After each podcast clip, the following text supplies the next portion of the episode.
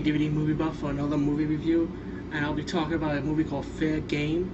And Fair Game is one of those survival, action, adventure, thriller, suspense movie. It's not a horror. I don't know why they call it horror, but anyway, Fair Game is about a woman who owns like a wildlife reserva- reservation in Australia, and then these three hunters trying to intervene by killing animals, and of course she stand up stands up against them. So these hunters decided to have some fun with her, like disrespect her, if you know what I mean. So there, there was a scene where they actually, get, you know, a horn on the front of a car.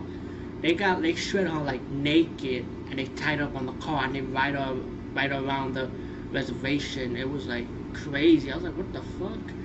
But after that, she comes out get revenge on the three bad guys, and she it's like a thinking survive. It's a survival movie, you know. And I like those movies. Cat. It's like cat and mouse, hunter or hunted. You know, be hunt. You know, I forget that was saying.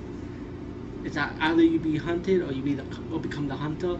Uh, I don't know. I was, saying with that one, but um, pretty much a good movie, fair game. As the lady, you know, owner of the reservation takes her revenge on the three hunters, one by one and it's, a good movie. Just check it out. Fair games It's on VHS. Hopefully, might get a DVD release one day.